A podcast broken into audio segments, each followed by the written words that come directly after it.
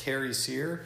Terry is a photographer, a night manager of a large company, a writer, gardener, cat keeper, and one of my good friends. Welcome on, Terry.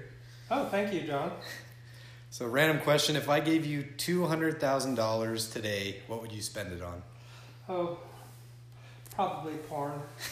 That's a lot of porn. It is a lot of porn, absolutely. Isn't But I think porn is what makes the world go round. really? I mean, you're probably not wrong, but isn't porn free? Uh, some of it is. Yeah. Did you buy VHS or DVDs or magazines? Oh, I love the magazines.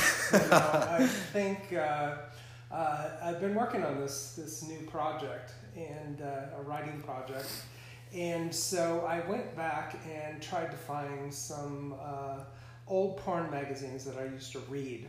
They were actually readable, not uh, visual, and uh, I searched all over the internet for them. It was called uh, Manscape, I believe, and uh, oh, firsthand. And uh, I found some in a rare bookshop, and they were actually from the exact period that I was looking for that the story takes place in, because I wanted to emulate that kind of uh, writing style or just see, you know, if it was what I remembered. So I bought these magazines, and they were outrageously expensive. and uh, you know, I started reading them, and I go, oh, you know, wow, you know. But it's amazing how much porn has changed, you know, in that many years. yeah, I feel like it might have gotten dirtier. I don't know. Yeah, Is that Gary Busey line from Point Break? L.A. The air got dirty and the sex got clean. hmm, I hadn't heard that.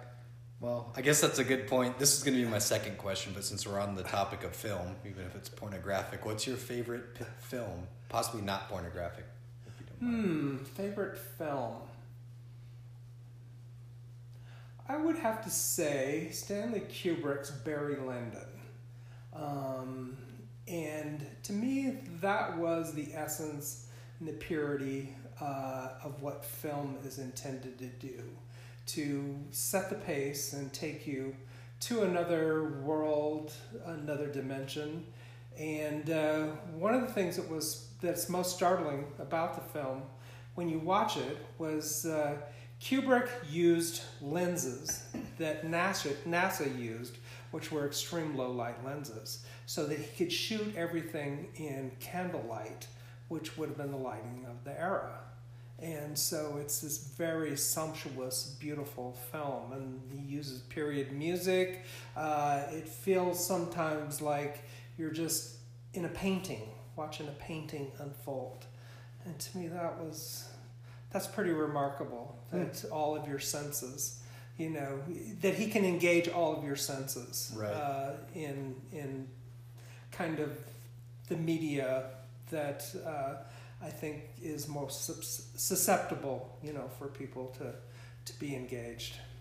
I've never heard of that one before. Oh. He, Kubrick did The Shining, right? Yes. Okay, Uh-huh. Shining. Yeah. Yeah. I'm a huge Kubrick fan. he's he's influenced a lot of my life and myself as an artist. Cool. So Very cool. Um, speaking of artists, how long have you you been doing photography? Oh, gosh. I think probably 26, 27 years now. Um, I used to work in the theater and I was a lighting designer, and uh, I spent many years out on the road uh, doing tours, national tours of shows, and finally I just burned out of being on the road and dealing with psycho actresses.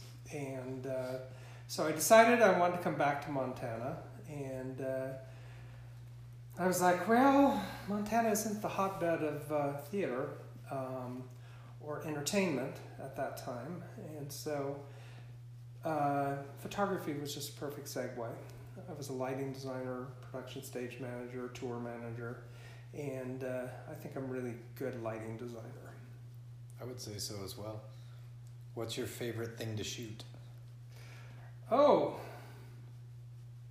I like a lot of different things. I like to shoot rodeos. I like to shoot drag queens. I like to shoot uh, mostly people. I would say I'm really, really good with people. I feel like I connect with people on a really personal level, and uh, they. I like the way they always reveal themselves to me, and I think that's the fun part of photography is, uh, you know, how people will trust you. And uh, I had read an interview with uh, Robert Mapplethorpe uh, where he says, photography begins with a conversation.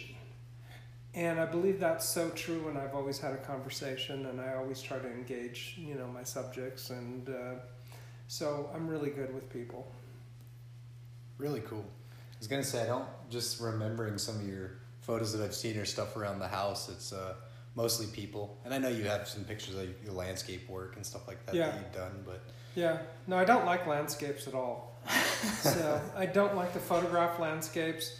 Uh, growing up in a place like Montana, uh, I was always awestruck, you know, by the beauty and the grandeur, and you know how the light changes and how the sky changes, and to me, I just couldn't capture the essence of that feeling. And photography for me is always about uh, feeling. You know, is I think as as a photographic artist, we always connect to the things or we photograph the things that we strongly connect to. And uh, for me, that was people. So, um, working into some of your landscape work. From what I've seen, you've done some pretty amazing landscape scape work over the years. I think I'm having a stroke. Can't talk. Um, including the Victorian house and your own garden. Do you still feel passionate about gardening? oh, absolutely. Yeah. Gardens are just sheer delight. It, it changes every day, it changes every season. Um, I like that it's constantly challenging. You know, uh, once I think I've got an area that you know I'm mastering, and you know it's turning out to be you know aesthetically, you know, pleasing to me, uh, then I'll go through and start changing it, and it's it's constantly morphing. So Um, what about because I remember I don't know if it was a year ago or two years ago. I remember it was a bad winter year and it ruined some of your some of your trees. Were those frustrating points where you were mainly just kind of venting, saying that Yes. you're done with the garden the next year, or did you? Yeah, there was a couple years ago uh, where we had a snow uh, after everything had leafed, and I have a neighbor on the hill above me, and I'd been cultivating this amazingly beautiful little Japanese garden. I'd spent a lot of time in it, bought some rare uh, plants, specimens, you know, that I thought, you know, was really beginning to sculpt the hillside and, you know, build into it. And uh, when the snow came, um, my neighbor had this giant uh, maple. It was actually an ugly maple tree uh, above it, and uh, the snow fell, and the whole his whole tree came crashing down and just utterly destroyed the whole Japanese garden. And uh, I was devastated. I was heartbroken. I went out there with my loppers and began to chop the maple tree away, and uh, I just, I almost just at points just began to cry because you know everything I'd worked so hard for just suddenly was had just vanished. So I can understand that. And I think I was here for that. I somehow I don't remember if I was working for Roger and was just coincidentally here for that, or was Oh. out, was out visiting. It wasn't the year that you got married, was it? no, no, Okay. it was a couple of years before. Either way, I But- remember, remember being out here, and I remember you were pretty devastated. Yeah, yeah. And so that entire garden season, I just gave up on it. you just left I it. was like, uh, no, I wouldn't even go in the backyard. I wouldn't look at anything.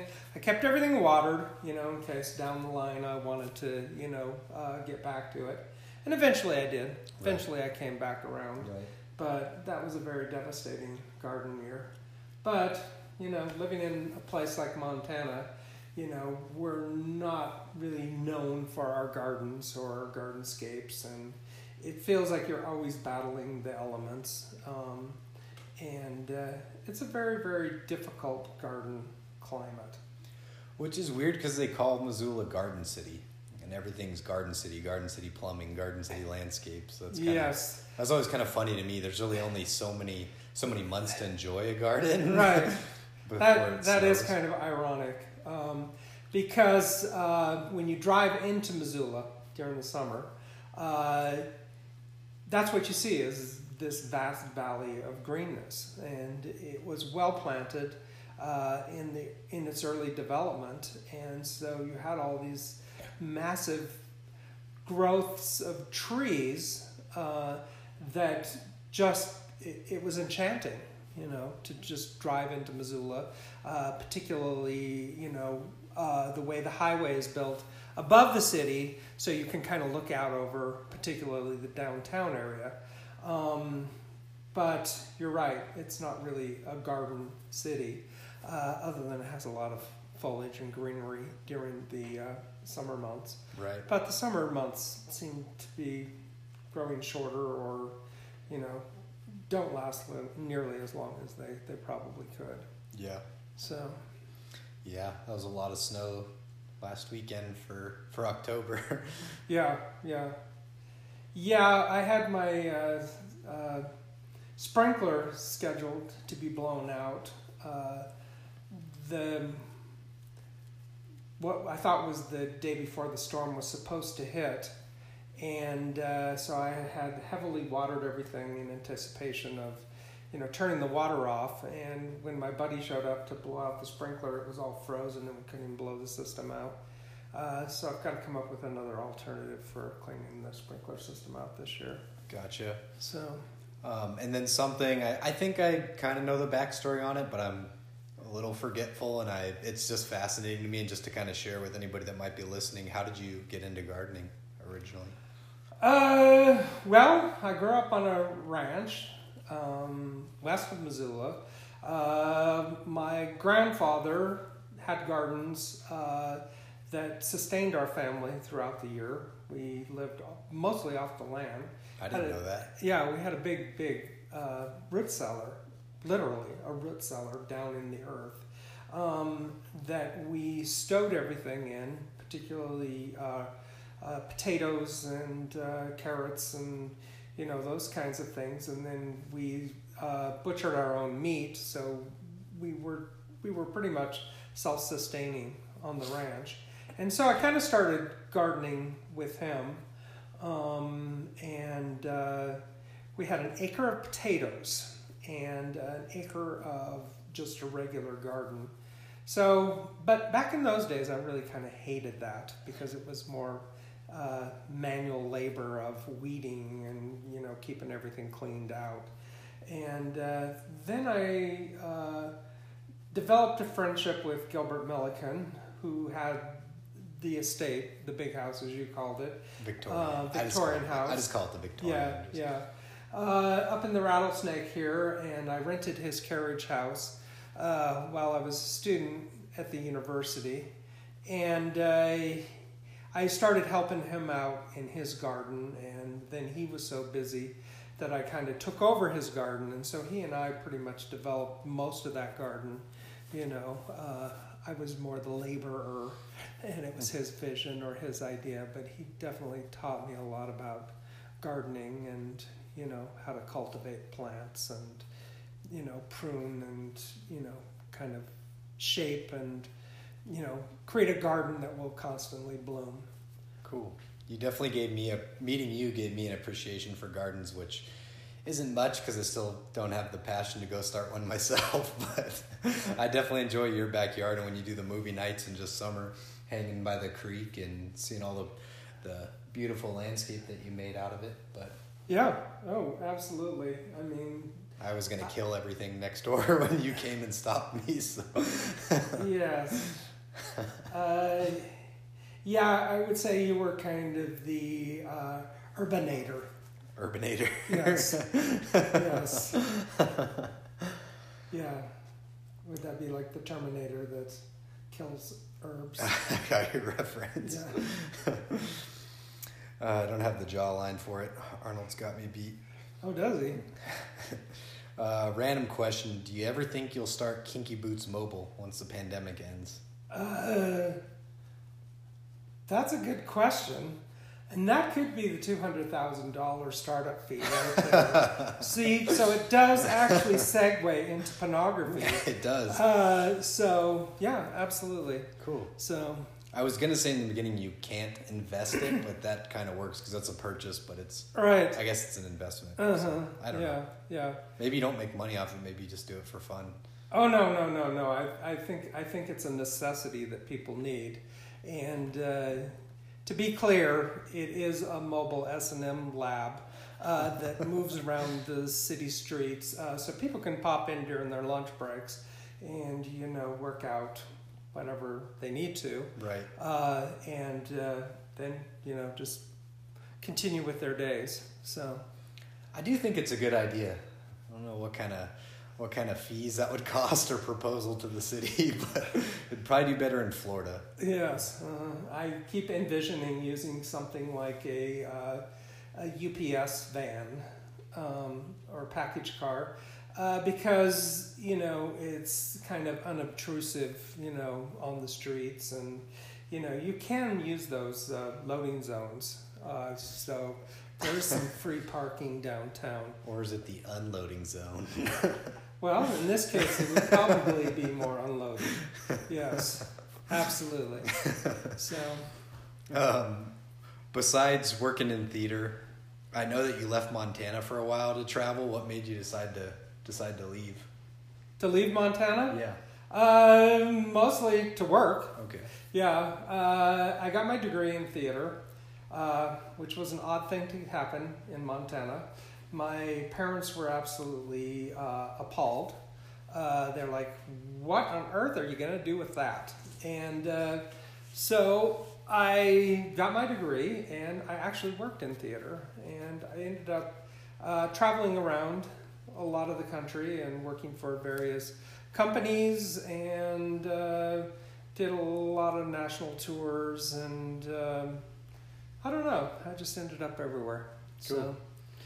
I realized I wasn't a city person, and uh, you know my heart was always somehow in Montana, and it felt like all the time I was growing up, I couldn't wait to get out of Montana, and then all the time I was away from Montana, I suddenly couldn't wait to get back to Montana.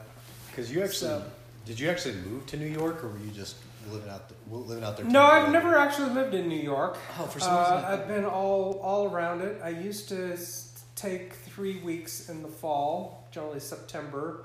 Uh, was the month that they opened most of the new shows uh, in the Broadway uh, theater circuit, and so I would go and see all the new shows and visit all my friends that were still working in the theater. So Gotcha. I got amazing house seats to most of the shows. I don't know how I mixed it up because you did live in Texas for a while, didn't you? Yes. Okay. Uh-huh. What part of Texas? Dallas. Dallas. Okay. Dallas is its own nation state. Do you feel like talking about your time in Texas at all, or leave that for another time? Mm, Nothing too exciting.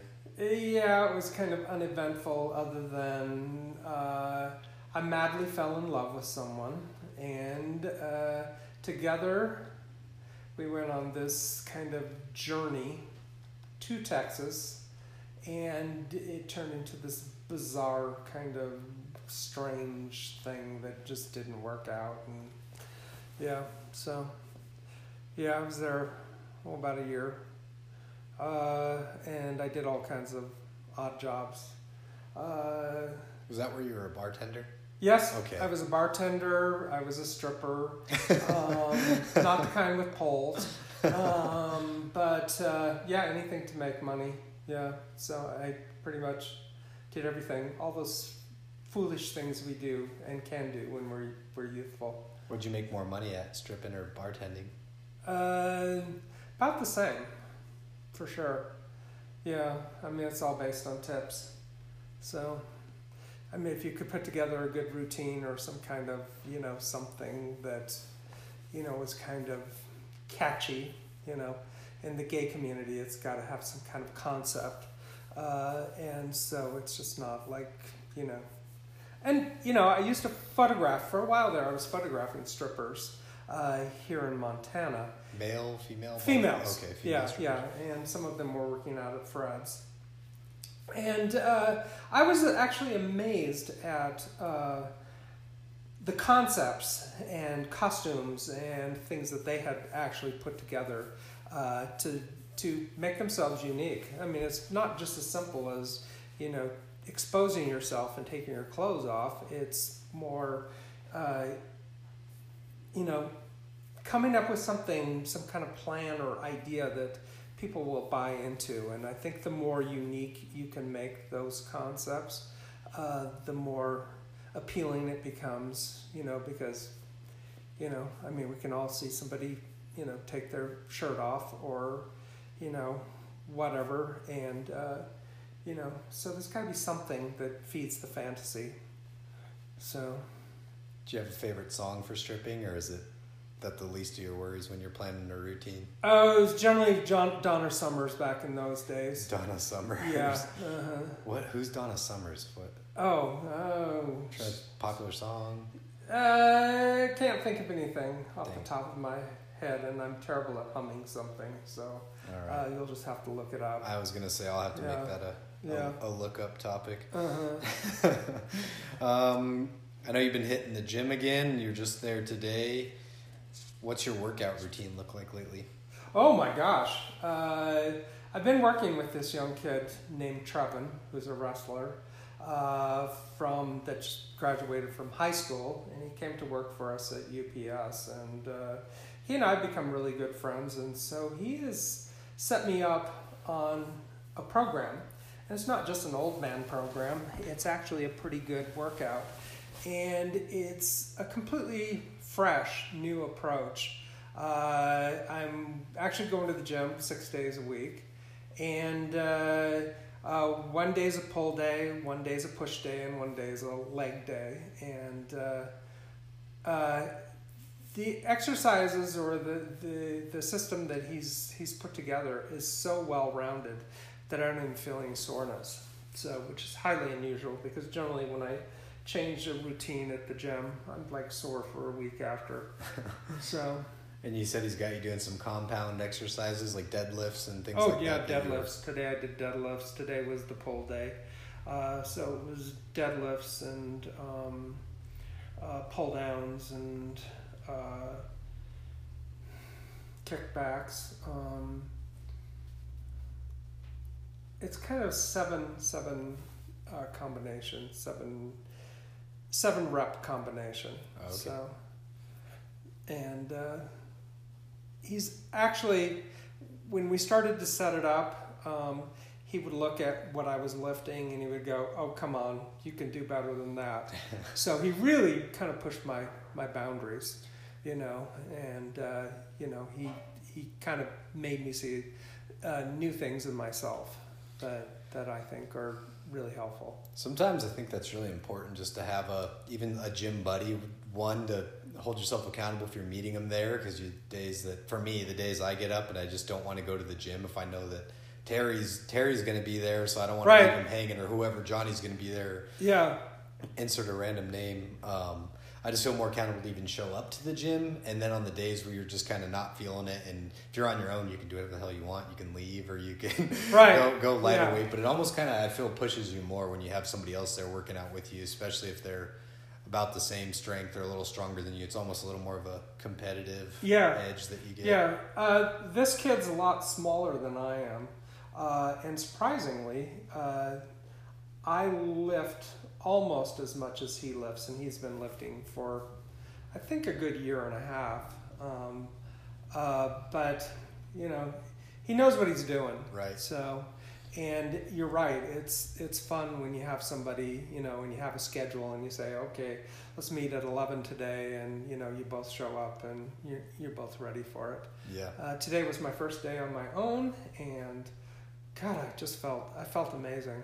So cool I texted him and go, I did it. you know, of course I had video so that I could do everything right.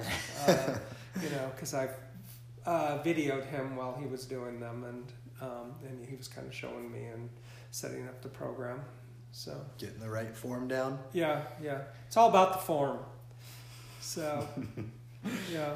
um, did you hike much this summer I did not. That was probably my most disappointing thing of the summer. Is normally I love to go hiking oh, two to three times a week. And this summer, I just, I just didn't. Yeah. You know, uh, I've been working on a writing project, and so I felt like, you know, with the COVID thing happening, and you know, I just became a shut in, and uh, I really focused on on this project uh, that I've been working on for about three three and a half years, and uh, just just had a lot of fun, you know, kind of internalizing and you know, uh, kind of just pulling myself back but I do wish I'd gotten out in the mountains a little bit more. So it seemed like a hot summer this year, and I don't I don't know maybe maybe because the the year before I was still doing wildland and felt as if I got enough hiking in, but right. Um, I didn't hike that much last summer either, and I kind of I don't regret it, but I, sometimes I'll look around or I'll go for a quick walk or hike hike lately and be like, man, this is kind of what I moved out here for was all the beautiful landscape Right. and hike in 10 Yeah. minutes in any direction you can be Yeah. hiking on an awesome trail. Well, it, it also helps when you have a buddy, you know, that you want to show that to. You know, like this the uh, summer that you were here or spring you were here, we hiked almost every single day. Yeah.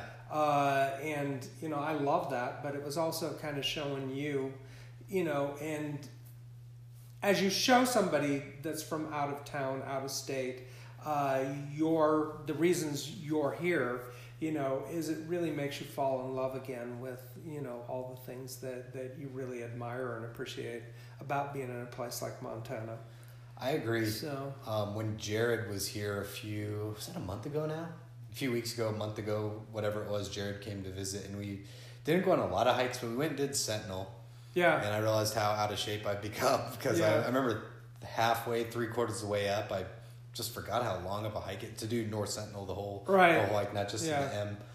Um, yeah, I felt really out of shape, and I kept hoping he'd want to he'd want to turn around or he'd Oh. say he has a blister or some excuse to go back to the truck. But um, we went also out to um, good gosh, why am I mind blinking? Uh, Rock Creek and went hiking Oh, yeah. hiking around there where the little uh, the suspension bridge is oh yeah, and just kind of sh- hiking with him and showing him and seeing his appreciation for how right. pretty it is. Yeah, you and- see it through somebody else's Yeah, eyes. it's kind of again, it, So- it kind of opens your eyes to to being pretty grateful for where you live, and I I need to get out more. It's all just excuses why I don't for sure. don't go hit the trail, but and laziness. Um, do you want to talk about your project, or do you want to keep it a secret? Uh, yeah, I'd, I'd be up for talking about it. I've been working on this uh, writing project for about three and a half years, and uh, it's a book, uh, a fictional book uh, about an older man who falls. Well, I don't know that they fall in love, but he falls for this younger guy, and uh, I wanted to set up this kind of cross cultural kind of idea of how gay culture has changed uh, from 30 years ago. Right. You know, so this way I can put these two people together that are one's in the modern era and one's in the older era, you know, and kind of show the clash of change and, you know, how their differences, you know, merge and uh, how, how, how it separates them. And uh, so through the course of the story, um, the, the character's name is Cricket Worthington. Cricket Uh, Worthington. Yes, What gave you yeah. the? What made you come up with that name? Uh, that I would rather not divulge. Okay. Uh, but uh, the character's name is Cricket Worthington, and uh, it's like uh, all the things that I hate and love about gay culture, you know, kind of come to play in throughout this story. Because you know, I think in many ways we as a culture are becoming so desensitized, and I don't think that's just gay culture, you know, but I think it's the world in general, and we're becoming desensitized by um, um social media and always on our cell phones and our devices and things like that. And I felt like, you know, back, you know, when I was younger and first kind of discovering my own sexuality, you know, it was like more of a face to face. You had to meet someone face to face. And uh, it felt like, you know, uh, being gay in those days was extremely taboo, particularly growing up in a place like Montana. And the story is set in a place like Montana. It's never described as Montana, but it's kind of got the mountains and you know all of that. And it takes place uh, d- during a vast forest fire that is just like burning the whole area, you know. And so uh, Cricket's world is kind of shrouded in this uh, in this smoke, and he's trying to find his way kind of back uh, to find himself and figure out who he was and you know culturally center himself again so that's more the crux of what the story is the whole story is about. So i don't want to give away the ending okay. but the ending is really really fun. So. Um, is it a fictitious town that you made up or? Yes. Okay. Yeah yeah yeah. Everything about it is fictitious. Do you so, give the give the name of the town in the in the book? No, you, uh, okay, no, it's just a no, no. Okay, undisclosed. So, yeah. Well, you kind of answered my question because I was going to ask you um, if you're interested in talking about what it was like growing up being gay in Missoula, and I don't know if that's the correct. Correct, correct me if that's the wrong way to ask, or if it's uh, a better way to ask that question. I, I think it was exciting, but I also felt that it was kind of dangerous. Uh, Mm, not dangerous in the sense of feeling bodily harm, but more emotional danger uh, to to put yourself out there and to you know identify with uh, a culture that was wasn't understood, and uh, so I feel like it's been a, a, huge, huge journey, you know, to find myself and to discover and to trust myself, you know, particularly as a gay artist. Um, and uh, it feels like um, sometimes we just kind of get lost in in things we don't understand, and people are generally pretty negative about things that they don't understand, and so. Um, I always felt like I was somewhat threatened, though I don't think I've ever been threatened with bodily harm. So, hmm. does that answer your question? It does. Do you think it was? Do you think it was like that in a lot of different place parts of the country, or do you think it was a? Yes, I think I think that was just the nature of you know the '70s. You know, I think every every place was was exploding with that. You know, of course, the the cultural epicenters, you know, where gay people were congregating were New York City. And uh, if you look at the art uh, during the 70s, you know, particularly in, in New York City, gay artists, uh, Robert Mapplethorpe, Andy Warhol, you know, is they were all kind of trying to find themselves. And, uh, you know, to me, it's probably one of the most fascinating periods to look at you know, of finding that liberation. And then unfortunately, you know, uh, when everybody starts to feel comfortable and, you know, uh, the culture starts to thrive, you know, it gets hit with the AIDS epidemic and, you know, that kind of repressed and pushed everybody back, you know, into the dark ages in a lot of ways, but it also built the community um, and strengthened it because we basically had to just support each other. You know, because so many of us were dying at that point. Wow. So, and this project that I'm working on, it kind of covers that, you know, it kind of delves into a lot of that. Uh, it's got some suicide issues in it, you know, because I think a lot of people were uh, committing suicide. And uh, so it's kind of a lot of internalized homophobia that we feel about ourselves in trying to find ourselves as a culture. And you know, I think these are issues that that you know a lot of writers don't tackle. And uh, I I'm a huge fan of reading uh, gay literature. I love gay literature, and I haven't seen a lot of these issues, you know, that I'm dealing with in this story Mhm. come up in other stories, uh, particularly in a kind of a rural setting. Um, that just is never really discussed. I think, you know, Annie Proulx did it with uh, Brokeback Mountain, but uh, Was that a novel as well as a movie? no, it was actually a short story. Oh, okay. Yeah, I remember reading the short story uh, when I was in Singapore.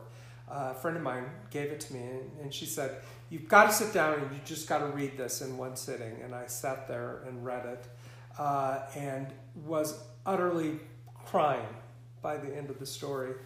And uh, a lot of it was because, you know, growing up in Montana, growing up on a cattle ranch, uh, is uh, I, I finally thought it was something that I could identify with, you know, because I think in the queer culture, uh, we're always thinking towards the cities or towards something bigger. You know, I think as, as a gay person, uh, Montana was such a backward state, you know, that your first impulses are just flee it, you know, to get out, get the hell out of here, you know, and go find ourselves, you know.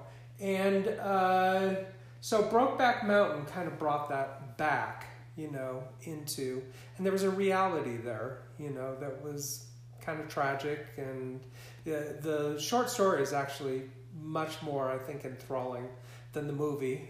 Uh, the movie actually is longer than it takes to read the short story. So, uh, because it is a short story. Right. But uh, Annie Proulx did an amazing job of writing that. It's probably, it's still probably one of my, my favorite stories. Cool. So, I, d- I didn't know that that was a, a short story before, but yeah. Yeah, when Ang Lee announced that he was going to uh, direct it, and he was directing it uh, in Canada, right above Montana, is I wrote him a letter and uh, asked if I could work on the crew because I so loved the story so much. And he actually called me back, and he said that he could not hire me uh, because of the uh, union laws of the Canadian uh, culture up there. They could the the only outside uh, people outside of Canada that they could hire uh, were um, uh, the actors that were actually in the films. wow. So, yeah, That's pretty cool. He took the time to at least call you Yeah. back, though. yeah, yeah. And uh, the gal that played Alma uh, was actually from Kalispell. So Alma, she's the the wife in the movie. yeah, she's the wife in the movie. And uh, what is her name? I can't think of it off the top. Yeah, my she's a really famous actress now. So, yeah, she married Heath Ledger. Uh, they met. They actually met on Brokeback, and they had a kid together before he died. Um, so anyway, yeah, I can't think either. Another another look up for me. yeah, Um, just kind of touching on the this the suicide part you talked about earlier. Do you think it was over fear of not being accepted? Well, I think that there was a lot of you know denial um, of who people were. There was a lot of rejection from you know their families, and it, it was it was kind of harsh and it was tough.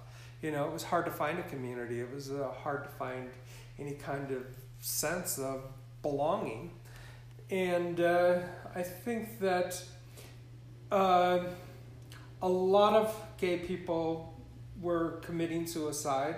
There's still a lot of gay teens that commit suicide. I mean, that is a big, big issue in our in our in our country. yeah. You know, but when the AIDS epidemic happened, you know, it felt like I knew more people that were actually committing suicide uh, when they found out that they were HIV positive or had AIDS, uh, because you know it seemed like a a kinder you know escape from the horrors that you know was being portrayed in the media, and it was hor- it was horrific what was happening Wow.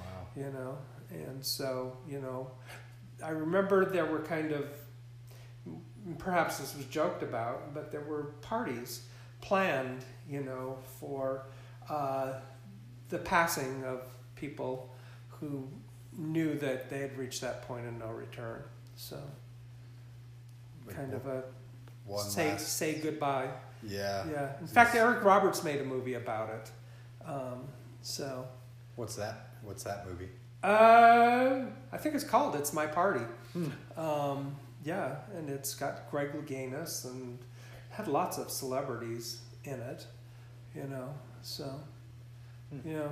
I'm gonna have to hit you up for some more movie advice as I Yeah. sit and struggle. I remember it wasn't a particularly good movie, Oh. uh, but it was a movie that captured the essence of what that. You probably can't even find it these days. Yeah. So Maybe Amazon. There, a lot of stuff's going to where you can stream it, but yeah, there's still Yeah. certain. Uh, what movie was I looking for the other day? True Romance or something like that. Yeah. Some movie that I couldn't find on Amazon Prime. So there are some that, yeah, for whatever reason, just aren't making it to streaming. And I, I don't know if you got to buy the DVD or what. Yeah. But there's been a couple like. Well, f- for some reason, there is a lot of the, the movies that was made uh, about, or that were made about, you know, the AIDS epidemic, um, are no longer available. You know, they're not even. I've searched and searched and searched for them, uh, and they're just they they've somehow disappeared, or you know, they're lacking. You know, like one of my favorites was a Longtime Companion.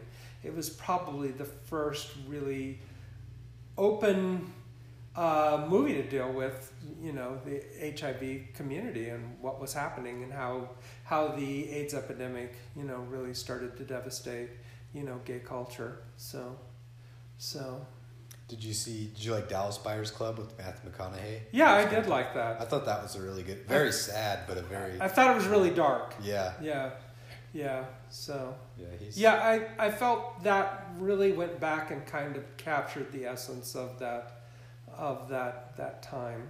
So there's quite a bit of l- literature that was written, you know, about that that era and that time. Um, but I I don't think much of the film actually survives anymore. So it's too bad too. So Um, I'm jumping back a little bit, but it's a just a question that I always kind of forget to ask you, and I'm curious. Um, Gilbert, who owned the Victorian house Yeah. next door, would you say he was a pretty big mentor in your life? Yeah, absolutely. He was probably the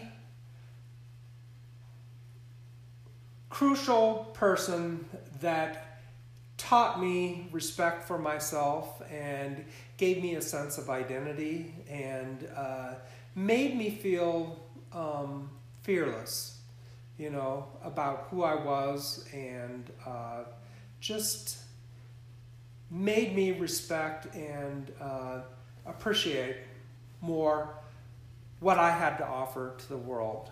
He was the one that actually got me into photography um, uh, because you know I'd returned to Montana and I was like, well, I don't know what I'm going to do, and of course he knew every artist in Missoula, and so his pulse was the, and uh, so I saw that there was a photography school, and so I went to that, and he helped me, you know, buy my first equipment, and you know, helped finance, you know, part of that, and uh, he just always always encouraged me. So, yeah, and uh, we were really great friends.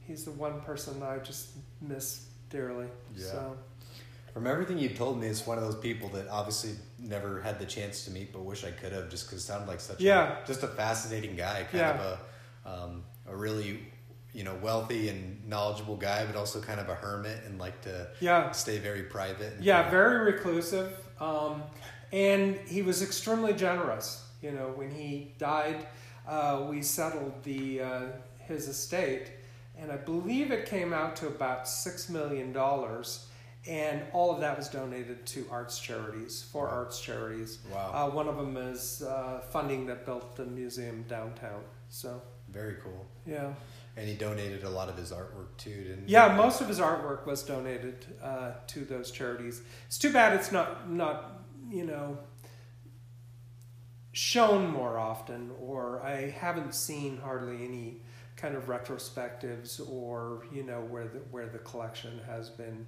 shown or exhibited. So Is some of it at the university? Yeah, Okay. yeah, yeah, yeah, yeah. The university must have a vast vault of uh, paintings because he mostly collected paintings. Uh, in fact, he has one of my one of my pieces was in his collection, and uh, is in that vault somewhere. Why So- weren't you able to get it back? Well, no, that's the university uh, decided that you know they what they wanted and what would be sold, and oh, yeah, so and they chose one of my pieces as part of his collection. And you didn't mind parting with it?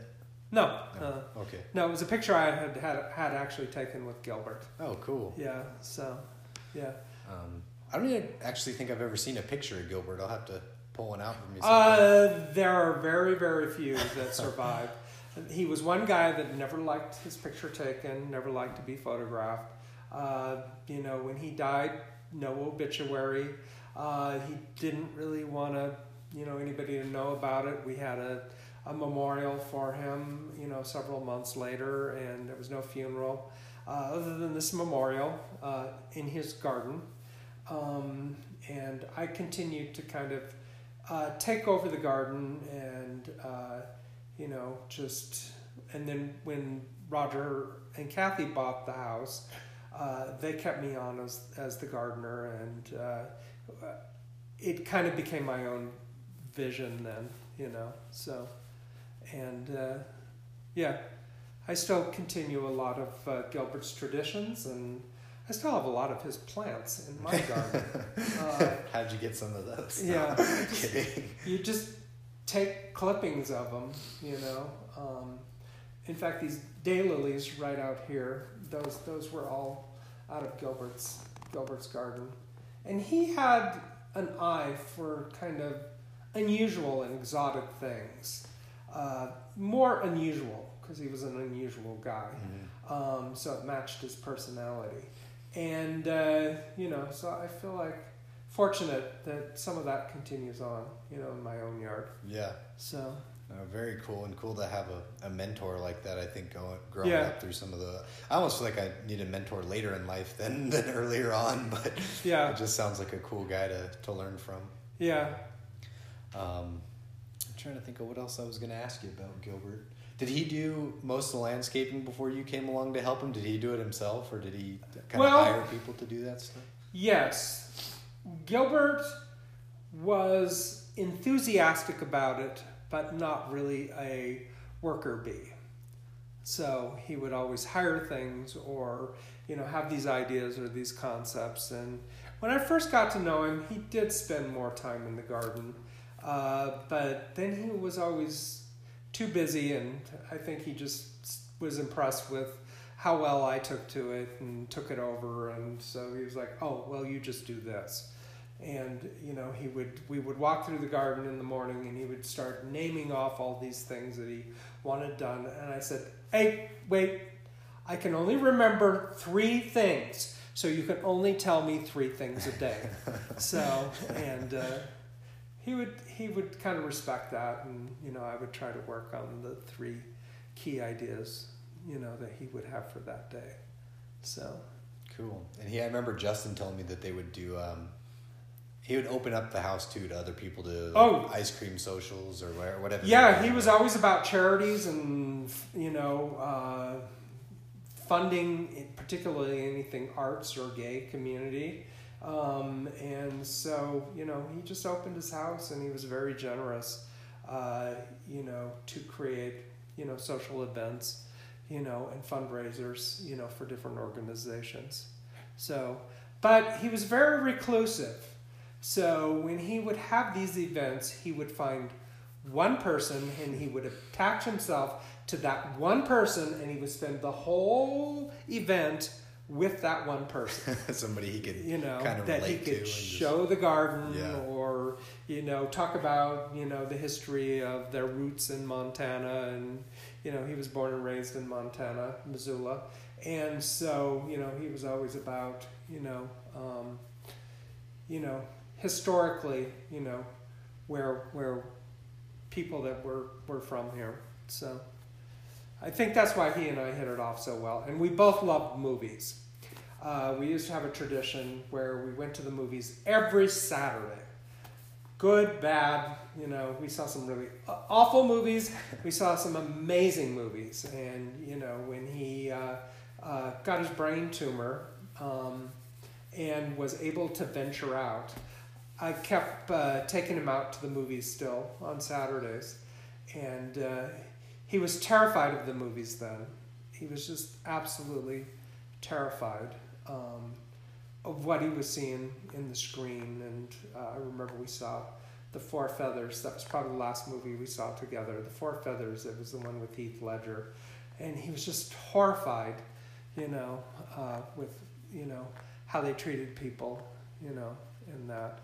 So in the in the film. In the film. Okay, I haven't yeah. seen that one either. Yeah. So oh my God, it's it's a it's a great movie. You're leaving me with a list of, of movies that I got to see. Yeah. So I'm gonna write that down. Uh huh. Four Feathers and Heath Ledger's in it. Yeah. Interesting. Yeah, very unusual movie for Heath Ledger. So it was a remake of a, a earlier old classic. So, and Gilbert liked old old movies, old classics. So, yeah. Now, how do you feel about going to the movies now? mm, not so much. Yeah. I mean, I feel fortunate if I see a movie every other year. Yeah. So they're think, just not the, the the experience is just not not exciting anymore. Yeah, I think the last movie I saw, which I was actually really surprised and really impressed with, was uh, with you when we saw Rocket Man. Oh yeah, I think that's yeah. the last movie I've seen in yeah. I think that was the last movie I saw in the yeah. theater too. Now with COVID, but I remember being kind of hesitant to go. You know, I'm like, eh, musical. I don't really mm-hmm. normally dig musicals, but it was really good. Yeah, yeah. Elton John, you can't go wrong with Elton John. Yeah. Uh, Elton John was the very first album I ever owned. Really? yes, Rock of the Westies. I was probably 12. Wonder how old Elton John is. Uh, and uh, yeah, I had a little uh, scratch needle uh, record player, you know, those old paste up boxes that had the scratch needle on it. And uh, I would play that album over and over and over and over. And finally, I think my parents got tired of hearing it. And so they either threw it out, it somehow got lost, uh, and they bought me something else. Do you remember what they bought you or no? I cannot remember. but Elton John was always one of those people that was kind of this mythic kind of guy that had this kind of assorted personality that I always kind of was enthralled and infatuated with. So, lots of glasses. He had lots of glasses. Extremely eccentric. Yeah, they so, they did a good job at showing that in the movie. I thought. Yes, yeah, they did. and kind of a little bit. I don't know if gaudy's the right word to use for his outfits, but oh my god, gaudy is a perfect word. They were so over the top. Yeah, yeah. So, and that's the way he was in real life, from what I remember. Yeah, he was definitely uh, one of those guys that was written up in the tabloids all the time for being so eccentric. Was he one of the people that ended up owning a t- pet tiger? Or am I mixing that up? Uh, I don't know. Oh, okay, I might be mixing that up. Yeah. Um, kind of an ending question. If you could travel, the world opens back up and you were to travel, is there anywhere you'd want to travel, whether in the U.S. or outside of the U.S. and go on vacation? Hmm. Anywhere you've been, you or haven't been and want to see? Mm, I would say Venice. Uh, I've traveled uh, quite a bit, and all the years of being on the road, uh, working in the theater. Um, I have to say, Paris is one of my favorite cities. I've been there twice. Uh, to me, that's just magic because of the gardens and the history and you know I love the old earthy streets um, and uh, the cathedrals and you know wandering the alleys to me it's it's just so romantic. Um, and I love New York. Of course New York is just I don't know where I would want to go so I feel like I've been everywhere. Hmm. um, I feel like I really haven't taken a vacation in about 10 years uh, because there's no place I really want to go at this point. So Not a big fan of the tropics. no, I I have a phobia about oceans. I forgot about that. Yes. Is it all water or is it just uh Um, mostly salt waters. Uh, I can't even put my feet in the ocean. so uh, yeah, no, I something must have happened when I was a kid, and I can't remember what it was. And it must have happened to my brother too, because I asked my brother about it, and he doesn't go in the ocean either. So um, so Glenn and I went to Hawaii uh, several years ago. Of course, it was a Grizz football game, so we had to go to Hawaii. So Glenn booked the ticket, and I remember I could not go in the water whatsoever. is Glenn a fan of I can't picture Glenn really being a fan of beaches and No, I don't think he was. Yeah. He doesn't seem So- like a neither of you seem like pool people, like you're gonna No, sit and uh, frolic or Yeah. or soak in the sun. It just Yeah. doesn't seem like your cup of tea. Yeah, that'll probably be the, the way I die is, you know, I'll drown somehow. You know, um, there'll be a flash flood that like rolls through our property and I'll get submerged, you know, under a beam or something. Poseidon Adventure-esque. Uh, and, you know, be play as Shelley Winters and just collapse. Uh, so I'm guessing. So Hopefully not from your own stream in your backyard, the, Right. the ditch that you spend Well- all the time working on. Yeah, I used to have this terrible phobia about falling, you know, and you know, and so finally I just faced it and I went skydiving. You know, maybe you know I need to do some transcontinental, you know, flight and you know, uh, have my plane crash into the ocean and it'll be like lost, you know, and uh, you know it'll just get me over that fear of the ocean. But it would have to be forced. Like skydiving i was forced out of the plane. Though i couldn't let go but eventually i did. And it was actually pretty miraculous. I don't have any more falling dreams. Cured you. yes it cured me yeah, I remember first time I went skydiving, I remember being absolutely terrified to just look out. But it's like once you, once once you leave the door, it's Mhm. just like you don't you don't care anymore. And I don't. oh I, I still don't really care for heights. Like I don't like standing up on super tall bridges or yeah or I guess cliffs or Yeah. super sharp Yeah. drops. But um, Well- hanging out in the sky like parasailing's never been fun. But yeah when i was in dallas one of the jobs i did was uh, i worked uh, construction on high-rise buildings and uh, you know that i could do you know that that didn't bother me i mean there is a queasiness when you get right out to the edge there um, but particularly when the wind's blowing yeah, I couldn't do Yeah. that job. yeah i remember i went i i actually hiked to the top of the eiffel tower and the wind started blowing and there was a storm coming in and they're like ah everybody get out of here get out of here you know and uh, i remember i went clear up